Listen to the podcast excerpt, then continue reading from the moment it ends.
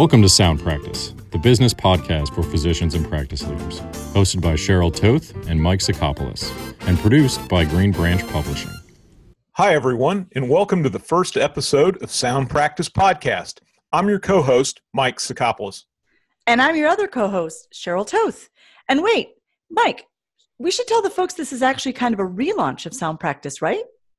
You know what? That's true, Tothy. Wait, can I call you Tothy on the show just like we do in real life? Oh, yes, please. I prefer it. Only my mother calls me Cheryl.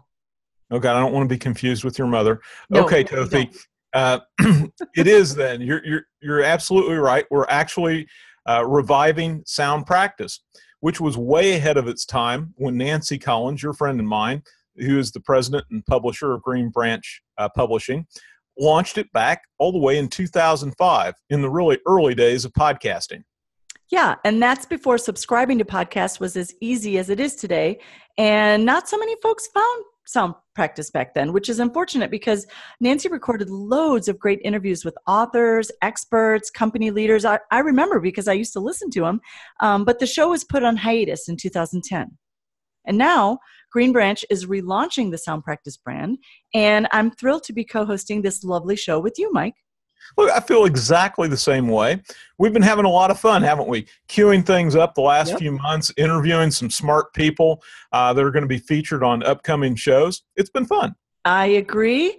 And I think before we hop step it into talking about how to find and work with attorneys and accountants, which is our topic for today, I thought it'd be good to let listeners know just who these two cheeky co hosts are. So, first off, I'd like to let people know that you, Mike Sacopulos, are a healthcare attorney with a keen sense of the law and a sharp wit, in my opinion.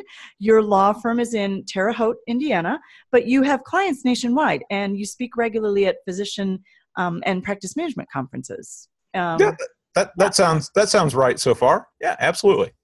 And Mike, you're also the founder and president of the Medical Risk Institute. And I thought it'd be best if you tell us a little bit about what that company does. Well, thanks. So, Medical Risk Institute was created to identify and help eliminate or mitigate risks that healthcare providers uh, deal with, typically on a daily basis. And these can be uh, of compliance type of nature, oftentimes. Oh, so it sounds like you're focused um, on compliance and helping practices with that means it's um, well. In particular, I know that you you are expert. Your expertise is in security and privacy issues, and you also do a lot of contracting. And oh, with regard to the security and privacy and and uh, digital compliance, don't you have a book coming out soon on those topics? I do. It's uh, I'm very excited. The title of the book is "Tweets, Likes, and Liabilities," and it's a look at electronic risks that uh, practices and providers uh, face uh, today. Oh, that's So- great. I, I every practice needs that.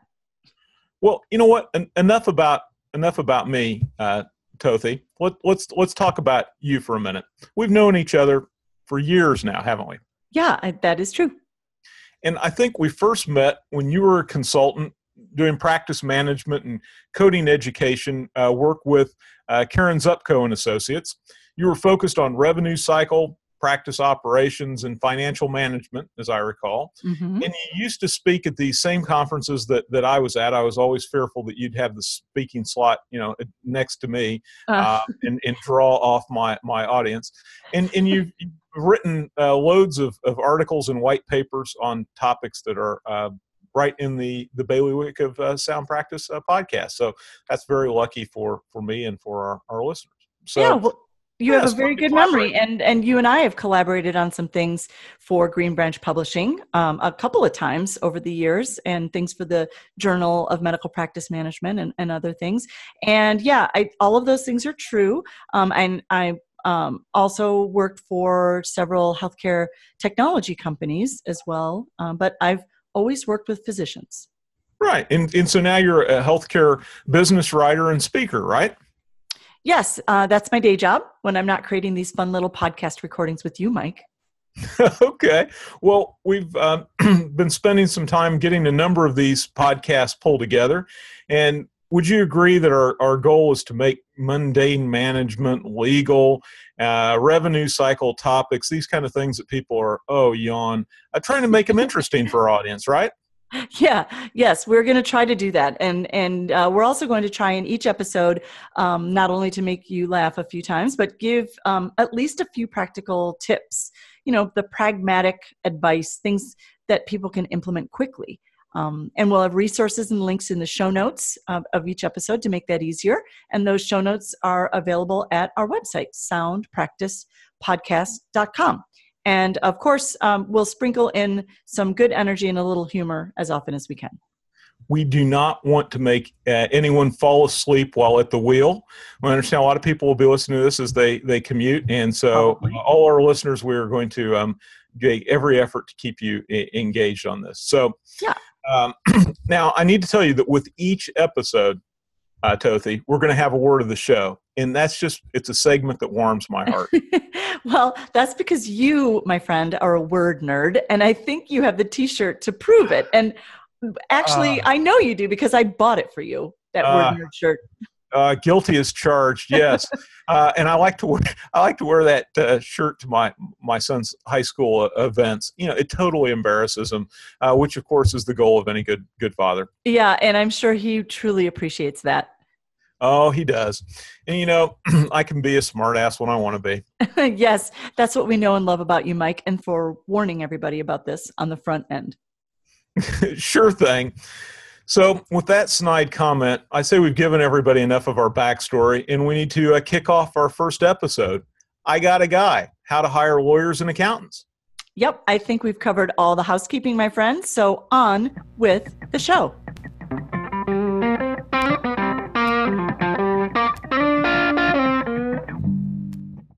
So, Mike, let's kick things off by talking about attorneys.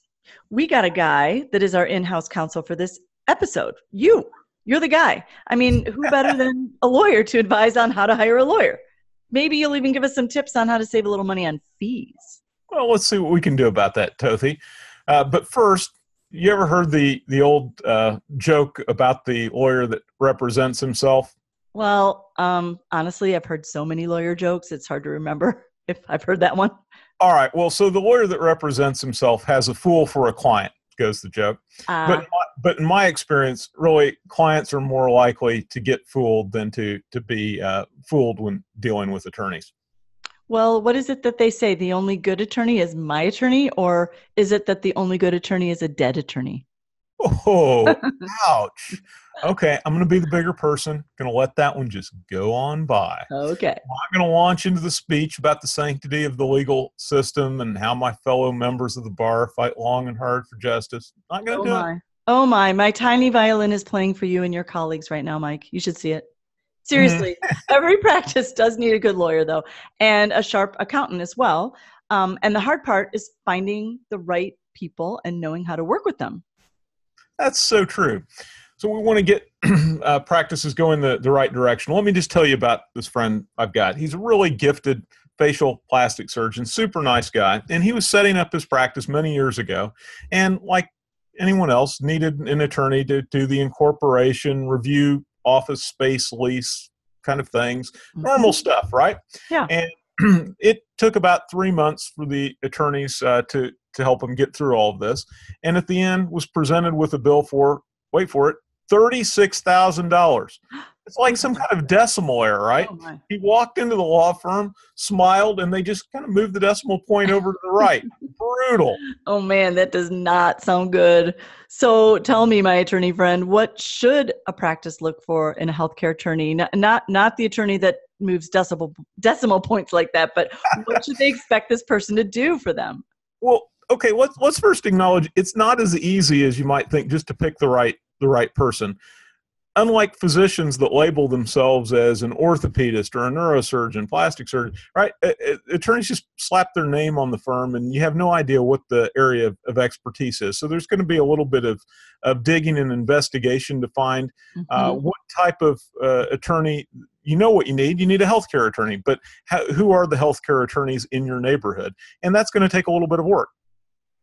So yeah and and and i think there's some common mistakes that they can avoid too um, on the front end so that they just you know avoid those altogether like you got any juicy horror stories for us Yeah, so there, there's always the the horror story that uh, you think someone is is a good good attorney and you hire them and they really don't do your area of law. They may be you know just great at doing something else, but you don't need a criminal lawyer. You need someone who's a healthcare lawyer, right? Mm-hmm. So find find the right uh, find the right person, and that starts by doing the right type of research. And what we're going to see is uh, people will naturally. We all do this, right? We ask our friends and colleagues, "Hey, who do you use? Do you have a guy?" Right? And so that that's where it starts. And I think that that um, that that's a good a good place to start. But at the end of the day, that's not not sufficient. We've got to we've got to expand the uh, the search a little bit uh, further. Well, I mean, you talked about starting with asking some physician friends, but is there is there a classified for lawyers out there? I mean, where else should they look? Okay, let, us just pause it right here. Please, no one out there use some kind of classified service for finding your, your your attorney. That is a a, a sure recipe for for disaster. So, okay, let, let me give you the, the source that you want. Right. So, certainly, friends, colleagues, great. Um, but there is a service called Martindale Hubbell, and we're going to put the link to the, the Martindale Hubbell website in the show notes for people. And this service ranks attorneys, but it's done by fellow attorneys, people that hopefully can honestly evaluate someone's uh, legal ability and their ethics. You get two two letter uh, grades from Martindale Hubbell, and the highest ranking is an A rated AV, which is um, A is for the the ability and V is for the the ethics uh, of the the person, and that's the highest grade that Martindale Hubbell gives, and less than five percent of practicing attorneys are are AV rated. But that's the place to to start to look to find out the ability of the person that you are you are considering or at least a category. And they're going to rank people also by the area of specialty. So you can look for healthcare attorneys that are av rated on martindale hubbell. That would be a great place to start free of charge Oh, that's good. So we'll put that in the show notes, the link to that resource. And uh, they're looking for A. Are you saying AV like Victor? A, yes. Okay, which is interesting because you say that's for the ethics uh, rating, which is V. Why is it not E? But that's probably a topic for another show. Um, if only I could explain. I don't know. Okay. They well, didn't consult me early on. We'll just let that one go.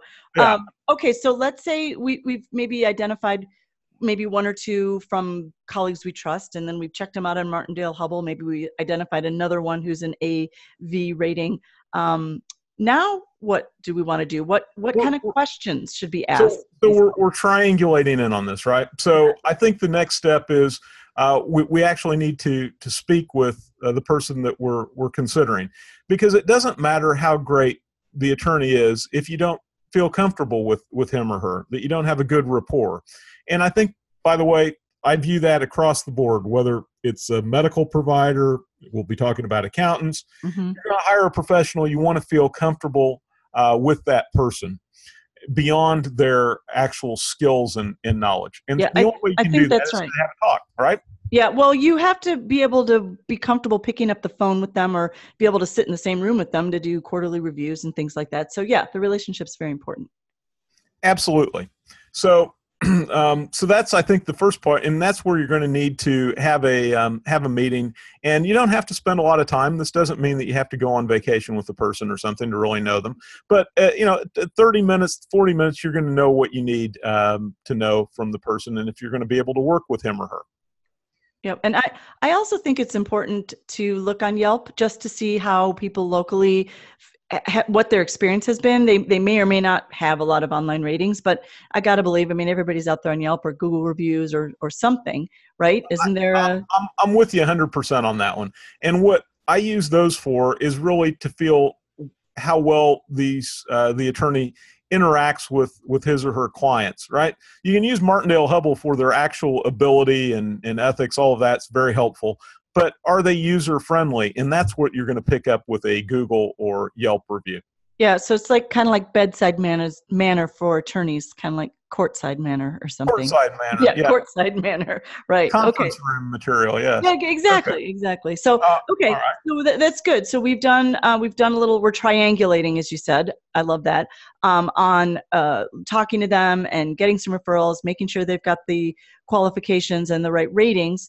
Um, so now we've we've found one or two that we kind of like, And before we get into the whole letter of engagement and things like that, what about the charges? I mean, that's the million dollar question. What what is a good attorney going to cost us? And what's it re- what's realistic to pay every year, month for good representation? Okay, so like any good attorney, I'm going to give you the answer. It depends, right? so it does depend, though, and, and, and all, all, all, jokes aside, depends on where where geographically you're located. Uh, I will tell you that uh, the rates in Terre Haute, Indiana, are significantly less than the rates in San Francisco or New York City. Makes so sense. geography plays into into it. The experience of the person uh, plays uh, into it as well. But in in general, you should expect to pay uh, one of two ways either on a retainer basis or on an hourly basis and they can be kind of kind of mixed you can either pay a flat fee for certain services or you can pay for the amount of work by the hour and either way this should be clear up front as to what you're going to be charged and you should have a written letter of engagement that tells you what the charges are how frequent you're going to be uh, charged and sets forth the terms of the business relationship. Doesn't have to be complex or multi-page. A simple letter does it, uh, but you're you're entitled to that, and you should have it for everyone's sake to eliminate confusion. Well, let me and let me ask you something. I've I've heard you talk about this before about uh, almost like a bait and switch feel that some practices will have, where they were sold uh, on engage engaging oh, their yeah. firm by a senior attorney, and then right, right. a different person, a different guy or or woman uh, does the work. So should that be addressed in the letter of engagement or? So so this this happens and the uh, the, the term for it is a, is a rainmaker and you have somebody at the firm with, whether it's a big reputation or uh, whatever reason is bringing the business in and, and he or she is bringing in more business than they can do themselves. So then they outsource it to their associates in the in the firm. Mm-hmm. and so all of a sudden you thought you had attorney a but you end up with attorney uh, b uh, doing the actual work. And the attorney A just uh, smiles and says hello occasionally and doesn't do any of the work that you thought you were hiring him or her to do. So that's one of the things to be clear up front. If I'm hiring you, are you going to be doing this or are you going to be having others in your firm do the majority of the work? And is that something you want to get in writing? Is that important, or usually? I, th- I think I think it's it's okay if you have that discussion up front and let people know that it's important. Uh, frankly, it's more of an issue with really larger firms. In smaller okay. communities with smaller firms, uh, there's just not that kind of deep bench at a law firm to to go to. Uh, so it also depends on what size of law firm you're you're dealing with. Uh, okay. but for your level of comfort, if you want it in writing, then absolutely. Well, and then speaking of things in writing. We talk about the letter of engagement. There's also a business associate agreement, right, that we want to get signed. Sure, sure. We want to stay HIPAA compliant, and that means we're going to be getting giving out protected health information (PHI) to our law firm, and our law firm is going to need to have a business associate agreement uh, signed to be compliant. Good. And then I hope that you know if if the rates are to the liking of the practice and the relationship's good, I really hope that practices will use their attorney as intended or as as as needed because i found that a lot of physicians won't always contact their attorney on certain things that really they should because they don't want to spend additional money. So maybe that's something that um, could be clarified because i've seen like for example this senior partner of a neurosurgery group i worked with um, we had worked with this practice, there was a billing office person who was just terribly inept. And it took a year for the new administrator that we put in place to get enough of a case against this person to finally let her go. Well, she went behind the administrator's back, asked Dr. Senior, Will you please write me a letter of recommendation? Because oh, no. I another job, right? Oh. And so he wrote this glowing letter. And what happened? She sued for age discrimination. And, and so, and, and just use the letter against him, right? Right. The uh, the kind letter turned got turned around and was used as to uh, spear the uh, former. Exactly. Employer. So so what we oh, want to do is get get the listeners to understand that, you know, I mean, how many how many minutes on the phone would that have been if, if somebody would have five, five five minutes at most, right? Yeah. Is is it is it all right? Can we do this? Good thing. And somebody would have said, no, no, wait, think about what you're doing, and exactly, and given um, the other side of the coin. On. Yeah. So exactly so, so I just think it's important that, again, with the working relationship with your attorney, you understand um, and maybe even attorneys can do a, a, a, better job about saying you know these are some of the things that you should be calling us for and don't worry these are i don't know either included or it's just a short call and don't don't worry, it's not going to be, you know, you won't have to take out a loan to pay that I, month's bill, something like that. Absolutely. And I've got to say, in my experience, um, things get worse with time if they don't they don't get uh, addressed right so and and this is i try to turn it around for, for folks that are in the the medical world and say what if you had a patient that decided that i don't know maybe they had uh, some kind of medical condition a little uh, you know, blood in their in their urine and they decide I don't want to really spend the money with a physician. I think I'll just go to YouTube, try to do this myself, see what happens. And um, six months goes by, and they have a, a, much bigger, bigger problem. Same type of thing happens yeah. uh, in the legal world, right? So um, this does not get better with time. Yeah, that's. I, I often hear you say that, and that is so true. Um, it's something to think about always in the back of your mind. Is this is not going to get better with time? It doesn't go away, so it's it's a good idea to to call the attorney. Yeah. So good. Well, so um, anything else we should think about? We've got the kind of got the written written terms discussed and the charges and how to work. And any other great advice we have about finding that attorney that can really help your practice? I think you want to start early. So I'll, my, my final word on this is the, the time to select attorney is not when you need one. Right? You want to do this up front because if you have a crisis, you already want to have a relation put in place. And what we have just described takes a little bit of time and effort. And you don't want to be doing that when you have the, uh, the problem facing you. Start Great. ahead. Start ahead. All right. Well, um, with that, I will tell people we've got, we can put the Martindale Hubbell link in the show notes. Um, there's also going to be a, what do we put in there? An article from the Journal of Medical Practice Management that I did a few years back on effectively working with healthcare attorneys. That's been graciously provided by Green Branch Publishing um, as a download for you. And uh, thanks, Mike. This was really, I think this is really helpful stuff. Awesome. Thank you.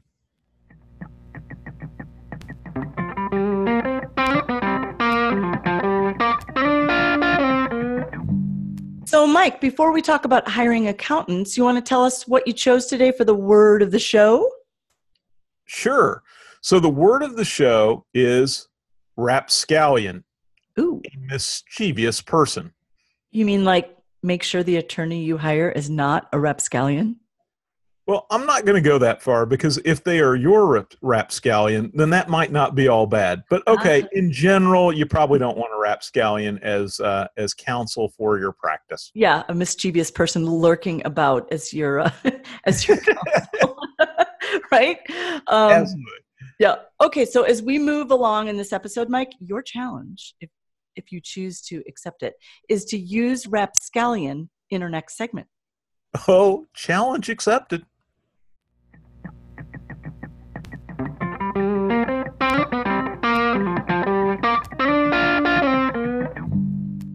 Tothy, it's time to turn our attention to the other guy that practices need in their business arsenal, the accountant. Now, I have been on a steep learning curve with accountants.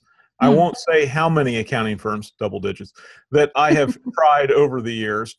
Uh, it seems that I have really been uh, gifted with the ability to select the human equivalent of TurboTax. Oh, well, except that you didn't, you wanted advice, not just calculations.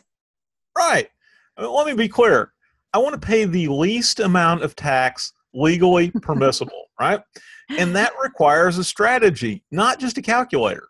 Yeah, well, that's a great segue into this topic because I've worked with many practices that were paying a lot of money for the human equivalent of TurboTax.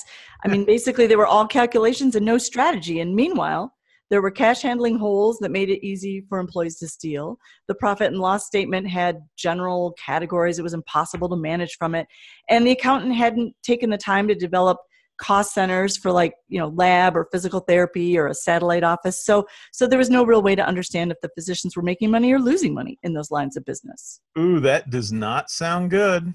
It's not good but it is common. Physicians hire an accountant to prepare their taxes and loan documents but they rarely ask for financial management advice, business advice um, about running the practice. And so, in that way, the accountant tends to be underutilized as a professional advisor. Yeah, and I, I think a lot of times it's because physicians and managers aren't sure the right questions to ask, and then the physician feels badly, like, "Oh, I should know what to ask," but you know honestly when i look at a lot of things that the physicians are handed by the accountant i have to ask a lot of questions too because they're just they're just not set up in a way um, that's really useful. Some of the reports. So, all right, that that makes sense to me. Now, now, tell me more about how the practice should work with their accountant, and what should they look for when selecting an accountant? Where where where should we start? Well, I think first, like anything, you want to figure out what you need from the accountant and make a list before you even start looking for people or talking with people. So if you're small, like two to four doctors, you might be able to do the accounts payable, pay the bills um, in house, right? And so then the manager is doing it, and then they can also use QuickBooks or something, and you can generate reports, and you don't have to pay anyone to do that. Um, and you're always going to outsource payroll. If anybody out there is doing payroll in house, do not. You need to use a Paychex or something like that, a service. It's very inexpensive, much more efficient, and if anything, if there are any calculations that aren't right, they'll uh, they'll stand by them and help you um, support those in in uh, legal in legal ways too. So in the example of being in a small practice, you'd need an accountant for annual tax returns and loans, maybe the income distribution, but the manager could do much of the rest in house. Okay, so in the example you just gave, the amount uh, that a practice should be spending per month on this is is a rather small amount, right? Yeah, it's mostly tax prep and by project kind of things. So it would be a few hundred dollars a month, depending on the size of practice and and uh, the volume of things that the practice is uh, paying for. But if we've got a a larger practice, we're talking about more than five five providers, let's say. Okay. Uh, perhaps they sh- could consider outsourcing all bookkeeping to a firm, so the manager can focus on managing things. Right. And in that case, it, it's going to cost more, right? And this is important. They should not pay an accountant uh, hourly a fee for just paying bills or doing things that a bookkeeper uh, does. You want to make sure you're paying a bookkeeper rate uh, for that and um, and for the generation of the reports. Um, do it for administration purposes. Yeah, that's right. So it's administrative, and you would want to pay an appropriate rate for that. And administrative work doesn't carry an advisory rate. Makes sense. What are some of the other needs that the practice might have beyond bookkeeping and, and payroll? I, I see accountants often handle income distribution and, and year end bonuses and things like pro formas for buying buildings, um, surgery centers, these type of things, right? Yeah, uh, it's a small percentage of practices out there that that actually have somebody a managerial on staff that can run these analyses. So usually it is the accountant. And they do those kinds of things um, maybe on a by project basis um, depending on need because not everybody needs to buy a building or build an asc that makes that makes sense. So let's talk about common mistakes people make when engaging an accounting uh, firm. Uh, we want to help folks avoid uh, all the costs associated with making a mistake in this uh, this category. Uh, and I'll, I'll I'll start by by telling you that uh, because I, I see this one a lot that many accountants deliver reports that physicians just don't understand. Right? Uh, mm-hmm. They don't they don't they don't understand them. It, it comes in. Um, they may flip through it. They look at it, kind of uh, thinking I should know what this is. I really don't. Um, and then they don't ask any questions, and it gets it gets filed away. Now, look, if it, if we were dealing with this, if we flipped it around and it was a radiologist, and they handed over the study to the patient and said, "Yeah, hey, what do you think?" I mean, that's the equivalent of go fish, right? We got to right. have some interpretation here. That's right. That's right. And um, what should happen is just what you say, interpretation. But that has to go both ways because oftentimes the accountant isn't shown any of the reports in the practice management system beyond the monthly revenue report and the AR report, so they don't understand the physician's business beyond taxes and income distribution because that's all that's the purview they have is just into those two things. So that leads um, to another really big mistake. Oh, okay. Mistake number two. Do tell. Yep. So I think not asking the accountant to give input to the business is, for example, things like not asking for input on the budget which is something that accountants are quite good at. And it's really helpful to have them work with the manager and the physicians on that. Every practice needs a budget. And then the other thing is um, not giving input to the practice's cash handling procedures. Now, Mike, this one is really critical because what happens is you end up seeing holes in those procedures, and those holes make it possible to embezzle. Whoa, that sounds like a total rapscallion move to me, Tothy. Can you give me uh, give me more? Yeah, but before I do, nice word point, Sacopulos. I love it. Um, uh, I thought you'd like that. yeah. Uh, so, well, embezzlement is really a topic for its own show.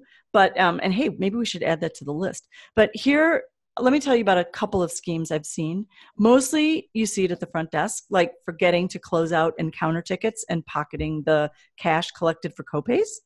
Um, and then we've Whoops. also seen, yeah, We've also seen uh, where the staff at the office have a friend at the bank who will siphon off a little bit of cash and maybe a couple of checks um, from the practice's deposit and put them into the practice oh, wait, wait, the, account.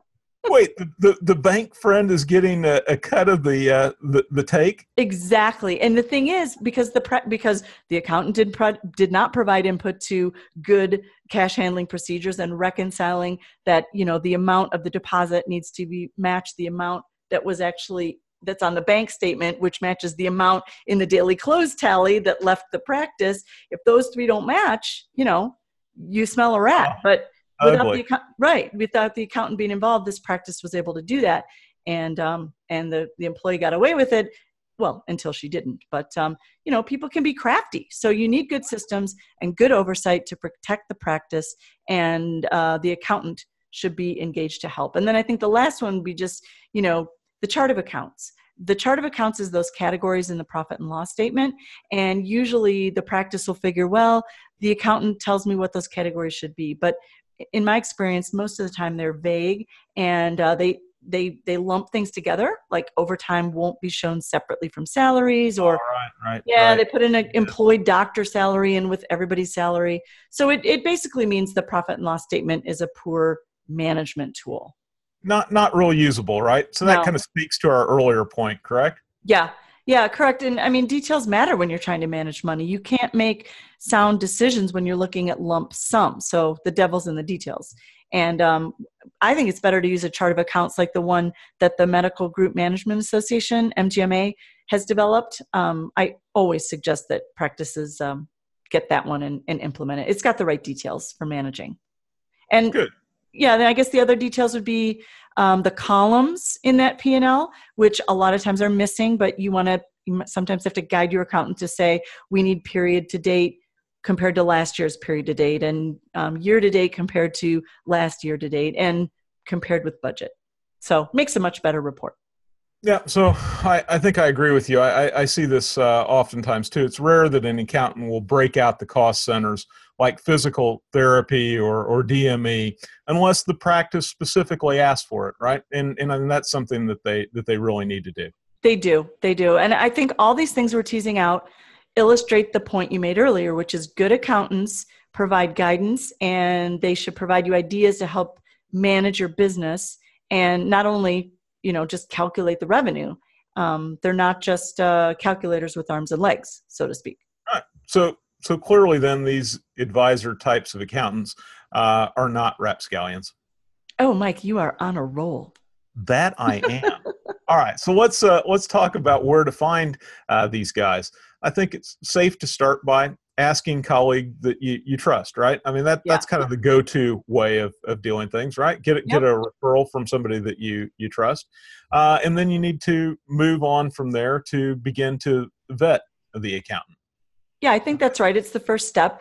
And if nobody has a referral for you, you can contact your state's CPA society for assistance. All states have a C- society for cpas and they i even looked at a few for this you know preparing for this show and a lot of them have guidance about how to choose an accountant. So there's some nice, nice. checklists there yeah. And then um, always you want to cross reference the that uh, the accountants that either your colleagues provide to you or that you find on the society website cross reference that with the national association of state boards of accountancy to make sure that they are um, properly credentialed and um, and then I'd probably take that list and look at their websites to look for a couple of things. Um, not just the list of services they offer, but honestly, I think the look of the site, and I'd love to hear your input on this. I think the look of the site says a lot about the culture of the accounting firm and how well they keep up with things. Because if it's really outdated, it kind of makes me wonder how current the firm is in general. Wouldn't Wouldn't you think? I, I, I agree with you, and, and this reminds me of uh, this is a bit of a, a of a, a, side conversation, but it reminds me of my my partner that came in once, and I said how, he went to a physician, and I said how, how did it go? He said not well. I knew it was going to be bad when all the magazines in the waiting room were six years out of date. that told me all I needed to know. I think you're kind of onto the same thing here with yeah. the website being way out of date. It just kind of shows a total lack of respect for those uh, for whom you work. Yeah, I mean, there's one thing about being busy, but you know, if it's if if you haven't updated the website in five years or three years, you know, it's it's it's time, and it does say say a little about you, and then you know maybe some of that is even going to come through on what I would um, suggest after looking at the website, which is looking up the accountants on Yelp and on Google, and just seeing what um, clients say about them or what anybody is saying about them online. You know, because that gives you a good sense of what they're like to work with. I, I, I, completely agree. So let's say we've done that, and now I think it's time to pick up the phone and make a call or two, uh, because you're really not going to know if you want to engage a specific accountant until you have spoken with him or her. In my right. opinion, right? Right. Absolutely. So much of this is beyond ability and gets into the realm of do I feel comfortable with this person? Is this somebody that uh, I know when I have a problem, I'm going to want to pick up the phone and and actually uh, contact? Yeah. Right? Exactly. I mean, you you need to make sure that you ha- can that you feel comfortable with the person. You trust them and you have a decent relationship. It's got to feel right because the accountant is your advisor on money matters. I mean let's face it you've got to feel good about them and their advice and their um, you know how how good of a job that they're going to do for you. At, well and as well you need to make sure i mean we really haven't covered it yet but how they charge. I mean can you afford this person a- absolutely, and that gets us back to our earlier uh, conversation about my esteemed uh, profession, right? How are people charging? Are you going to yeah. be charged by the hour? Are you going to buy essentially a package of services for a flat fee or a monthly retainer? What uh, what what are we doing there? And I think that those are all fair questions to ask up front. Definitely, because you you've got to choose based on your needs. That's why we started with the needs list.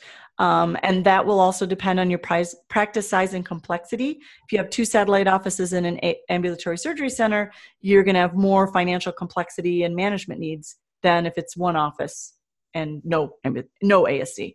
So sure. I did I did a little research on hourly ranges for accountants um, nationwide, and it really does vary depending on a lot of what we've already talked about, which is you know ge- geography, the size of the firm, and who you're dealing with. If you're dealing with the senior partner versus dealing with a, an associate or a senior manager, that's that's going to vary. But the American Institute of CPAs surveys their members for hourly rates, and we'll put a link in the show notes. Um, but but if you look at a firm with 750,000 to 1.5 million in revenues, because they they slice and dice the rates by how big the firm is. The okay. mid range in um, in the study is that range of, of revenues. The hourly rates go from eighty dollars to about two hundred dollars. So if you're dealing with a senior partner, it's almost two hundred, and uh, if it's an associate, it's it's eighty dollars. So okay, and I just I just want to back up for a moment and and tell people we want to make sure that they are paying for what they what they're receiving. Right? If it's it's bookkeeping work, then you should be paying a bookkeeper's rate as opposed to accounting work where you're paying a CPA rate. Yes, exactly. Thanks for clarifying that because really there's two rate structures that we're looking at. How much are you paying for bookkeeping services and then how much are you paying for the accountant services which and that may vary depending on if they're if it's they may have a different charge for business advisory versus a special project like evaluating your cash handling procedures. They may carry different rates, but it is those rates are going to depend on who in the firm is doing the work. Okay. Yeah. That makes so true. Okay. Yep, that makes yep. sense.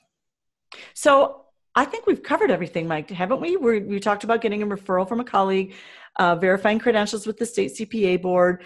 Uh, what else do we talk about? Determining your needs, list of needs, and uh, making sure that you have the have the accountant actually advise you, not just do taxes and loan documents, because we don't just want the human TurboTax.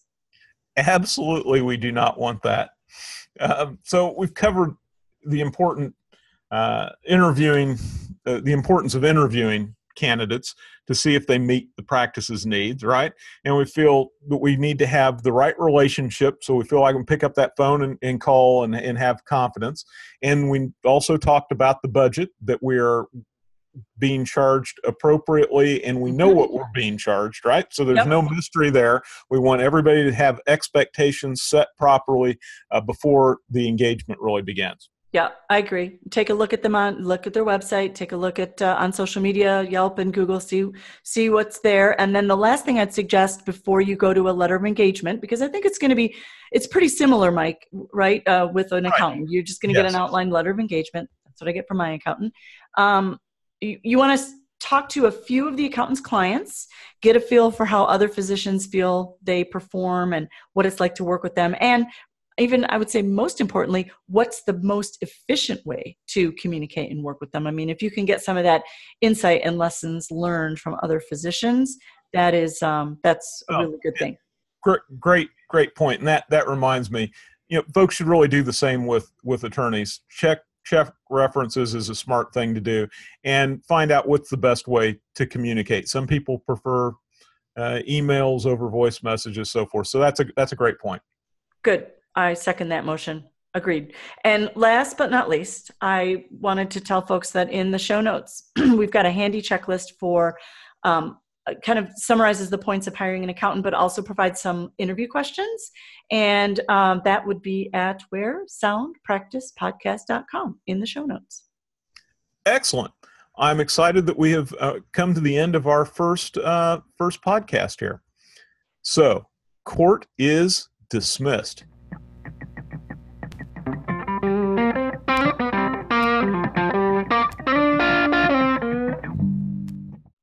Well, Mike, I think that wraps our first episode of the new Sound Practice podcast. I hope we've provided some good direction for finding and working with lawyers and accountants. We've certainly put some uh, flesh on the bones. We have a couple of things in the show notes, which people can find at soundpracticepodcast.com. You mentioned a checklist for hiring and interviewing accountants. Yes, I'm practical that way. I just love those checklists. Fine characteristic. And you've got an article, How to Work with Healthcare Attorneys, from the Journal of Medical Practice Management. Again, people will be able to find that in the show notes for this episode and all episodes at soundpracticepodcast.com. Right. And if anyone has feedback for us or a question, they can certainly email us. And uh, Mike, tell us how they would do that. Well, Tothi, they should send an email to feedback at soundpracticepodcast.com. We'd certainly love to hear people's ideas for future episodes.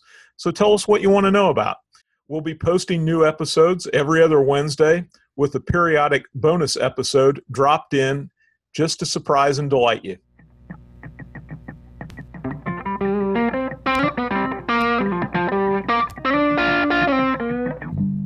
When was the last time you updated the policy for destroying sensitive patient data and the devices on which that data is stored? If it's been a while, you're not alone, but you do need to get to work because having an up to date plan in place for destroying not only patient data, but the devices on which it's stored is essential to managing and mitigating risk.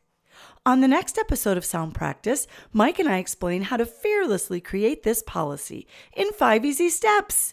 We'll give you practical tips and an easy to follow plan that works. Don't miss the next episode of Sound Practice, available wherever you get your podcasts or at soundpracticepodcast.com. Bada bing, bada boom. Bada bing, bada boom. You've been listening to Sound Practice, the business podcast for physicians and practice leaders. Check out the show notes for this episode at soundpracticepodcast.com. If you have any suggestions about future episodes, we'd love to hear them. Email us at info at soundpracticepodcast.com. Subscribe to Sound Practice wherever you listen to podcasts. Sound Practice is presented and produced by the team at Greenbranch Publishing. For the best in practice management, journals, books, newsletters, and on demand programming for physicians and practice executives, visit greenbranch.com. Had his holy cow, Batman and Robin.